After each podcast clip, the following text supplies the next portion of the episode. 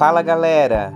Esse podcast é uma realização do IBEAC e CPCD, ONGs que estão presentes em Parelheiros há 12 anos, desenvolvendo diversos projetos junto a lideranças, parceiros e comunidade.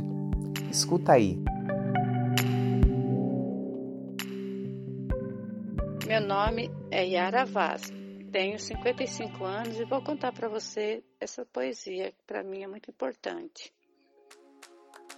A vida é para quem sabe viver, por isso temos que agradecer.